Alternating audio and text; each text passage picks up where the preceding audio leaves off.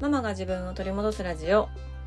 このラジオでは子育て真っ最中の私が子育てを通して自分を見つめ直す方法や母親として過ごす中での気づきや学びをシェアしていきます。こんにちは杉部です。えー、これはですね金曜日の朝に収録をしているんですがあの今日はね朝から末っ子がなぜかリビングの床で何も引かずにね朝もう8時ぐらいからですよ。絵の具遊びを始めてまして。で私気づかなかったんですよ。洗面所にいたかなんかで何かをしてて気づかなくって。で末っ子がねなんかすごい気まずそうな顔してこちらにやってきてなんか「ママごめんなさい」って言ってきたんですね。で末っ子が「ママごめんなさい」っていう時は何かしらやらかしてる時なんですよ。うん、ででもね末っ子は容量がいいからそうやって先に謝罪をするというあの技を持ってるんですけど「で何があったの?」って聞いたら床に絵の具つけちゃってごめんなさいって言ってきたんですよ。その時点で私は初めて、え、リビングで絵の具してたんですか？ってことに 気がついて、うん、で、リビングで絵の具するのは別にいいんですけど、絵の具するならするなりのやっぱり準備があるし、絶対にこの平日のね、しかも金曜日のね、朝の8時からする遊びじゃないでしょって思ってたんです。うん、で、行ったら案の定、もう床に絵の具ついてるわ、なんなら壁とかにもついてるわ、まあ、キッチンのね、吹いたら取れる壁だったからよかったんですけど。どうやったらここまで絵の具飛びますかっていうところにまで絵の具飛んでるわ。多分床についたのを踏んだんでしょうね。それを踏んだ足跡みたいな感じでもう本当にいろんなところに絵の具がねもうつきまくってたんですよ。で我が家リビングの床フローリングがあの無垢の木の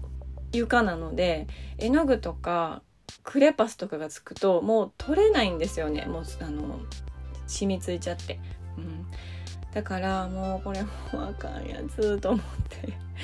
朝からねそれをね末子と一緒に吹いたりね。もうそう、まあ、そんな横でねあの学校あの車で送ってって言ってる長女があのソファーに座ってたりとかしてねもうなんかカオスって思ってました。そうまあまあ我が家のカオスな状態の時ってすごく多いんですけどね。あえー、ちょっと待って今私の足にも私の足にもついてました絵の具が。今ズボン暑いなと思ってズボン上げたら私のこのふくらはぎに白い絵の具がついてた。びっびっくりする。本当に。もういや。そんなあの相変わらずな我が家なんですけどもまあまあねあの 無事に金曜日もスタートしたので良かったなとは思っているんですがはい皆さん本当にねお疲れ様です。これは土曜日に出しているのでまあ土曜日に聞か聞いていただけるのかね週を明けてから聞いていただけるのかはたまたあのもうちょっといつ聞いていただけるのか。わからないですけども本当に皆さんねお疲れ様です。本当にお疲れ様です。もう疲れました。ね疲れた。そうそう。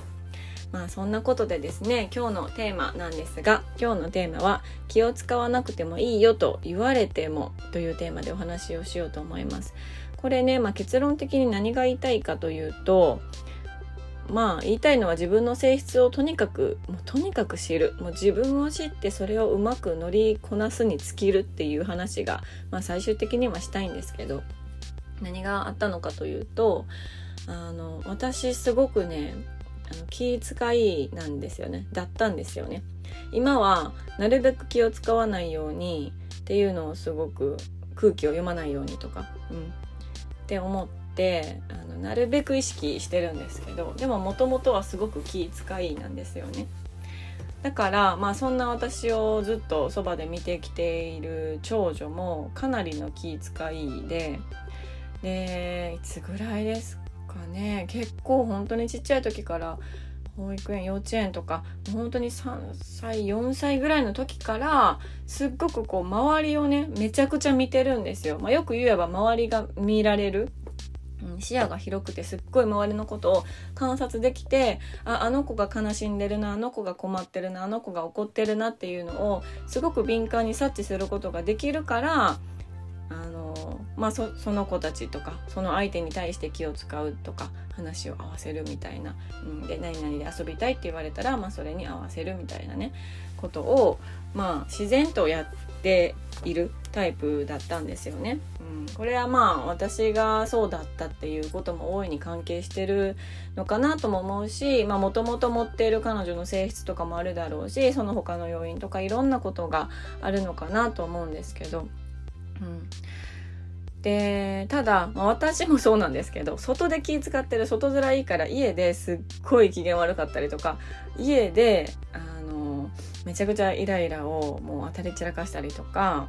するわけなんですよね。もうだから家族からしたら本当に困ったもんやって感じですよ。で、まあ、漏れなく我が家の長女もそんな感じ外面がいいっていうタイプなんですけどだからもう家であまりにも暴れるからのそんなに疲れるんやったらもう外で気使わんでいいやん。そんなに気使わんでいいやんって言っちゃうんですよね私も、うん、これ人のことだから自分のことじゃないから言えるんですよ。もうそんな気使わんでいいよって言えるんですけどでもこれ自分に置き換えるといやいやこっちだって気使わずに生きていけるんだったら気使わずに生きていきいきたいですよって。でもいやでも気使っちゃうんやから仕方ないやんっていう感じなんですよね。うん。そうだから、まあ、長女も本当に同じようなことをよく言っていて、うん、気使ってすっごい友達と遊んだりとかすると疲れる、まあ、楽しいけど疲れることが多いからあの気使わずに行きたいけどなんかそれが難しいっていうのをすごく言ってるんですよね。うん、でここで大事なのは気をどうしても使っちゃう人に対して「いやそんなん気使わんでいいよ」ってっていうことじゃなくってじゃあなんで気使ってるのってなんで気使っちゃうのっていうところを探っていくことがすごく大事なんじゃないかなと思うんですよね。でこれをあの、まあ、長女に聞いたらねなんかみんなと仲良くしたいから喧嘩したくないからで嫌われたくないからっていうことを言っていてああ確かにそうよなって、うん、思ったんですよ。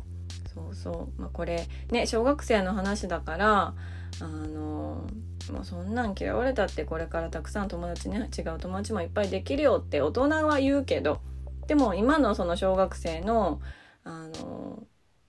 そんなに広くはないしあの中で世界の中でそんなこと言われたって、うんね、なかなかそれをこうふうにあそうかみたいな感じで思えないですよね。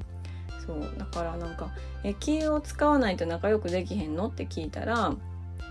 か気を使わないと、まあ、合わせないと相手に合わせないと、まあ、雰囲気悪くなったりするしあの機嫌悪くなったりするって言うんですよ。まあ機嫌悪くなるって言ってもどういうことを言ってるのかわからないですよ。もう他の人だったら気づかないようなちょっとした顔色の変化とか声色の変化とかね何かこうその相手がこう出してる雰囲気とかをキャッチしすぎてしまってるのかもしれないけどまあでも長女はそういう風に受け取っていて、うん、だからなんかあんまりやりたくないなっていう遊びとかもいやいややったりとか面白くないなっていう話にあのまあ、いやいや合わせるみたいなこともまあまあよくやってる。だから疲れるっていうのを言っていてね、うん。まあ、でもここまで言語化できるのはすごいなと思うんですけどね。そうそう。でもなんかそんな話をねしてたんです。でどれぐらい前かな？半年？1年ぐらい前ですかね。じゃあ嫌なら嫌って言ってみたらいいんじゃないって言ったことがあったんですよ。この遊びしたくないって思うんやったらこれでは遊びたくないけどこれしたい私はこれがしたいって言ってみたらってあの言ったんですよ。そう。でやってみたらしいんですよね長女も。そうしたらねうまくいかなかったらしいんですね。まあそれはそうですよね。今まであのねやってこなかったことだからいきなり新しい技取り入れてもあのうまく使いこなせないんですよ。そうそう。いきなりねそうなんかあの何て言うんですか今まで自転車で移動してたのにいきなりあのなんかローラースケートみたいなの渡されてもこれの方がなんか面白いでみたいな。これの方が楽しいよとかって言われてもいきなりそんな得体の知らないね。道具渡されたところで使いこなせないんですよね。そう使いこなせたら楽なんですけど。そうそう。でそんなまあ失敗体験となってしまったんですよ。これやりたくないって。私これで遊びたくないこっちがしたいって言ったけどそれが受け止めてもらえなかった。受け入れてもらえなかった。っていう、まあ、失敗体験に終わってしまってそこからより一層ほらみたいな感じにね。ママが言う通りに言ったけどあかんかったやんかみたいな。何言ってくれとんねんみたいな感じになってね。だから私は一生気を使って生きていくみたいな感じになってたんですよ。うん、でああそっかと思ってまあそれも一つの学びでね、いろいろやってみてトライアンドエラーで気づくこと本人自身が気づくことってたくさんあるんだろうなと思ってたんですよね。うんはい、えー、このエピソードはですね前半でも話していた通り土曜日に出そうと思ってて金曜日にね収録してたんですけども、まあ、何かあったんでしょうね。途中で切れてまして、はい、続きを日曜日に撮っております。もうなんで中断したのかすらも覚えてない。お迎えとかいたんかな？うん多分そうだったと思います。はい。まあそんなね、あの、彼女との、長女との会話が1年か半年ぐらい前にあって、で、また最近、長女が私にこう話してきたんですねこの気を使う件について。で何を話してきてくれたかというとあの気を使うことはすごく疲れるしあのしんどいんだけど気を使えるからこそいいこともあったって言ってきたんですよ。そうだからこれって本当に自分の性質を分かって理解して知っていてでしかもその性質のこうちょっと自分には困る面といい面っていうのをあのかなりこう冷静にね客観視できてるなと思ってびっくりしたんですよね。そうでまあまあなんか何があったのって聞いたら気を使えるからこそ使ったからこそパッと見この子とは仲良くなれなさそうやなとか気強そうやなとか意地悪してきそうやなっていう子とも仲良くなれたし仲良くなれたらその子の今まで知らなかったいいところが知れたって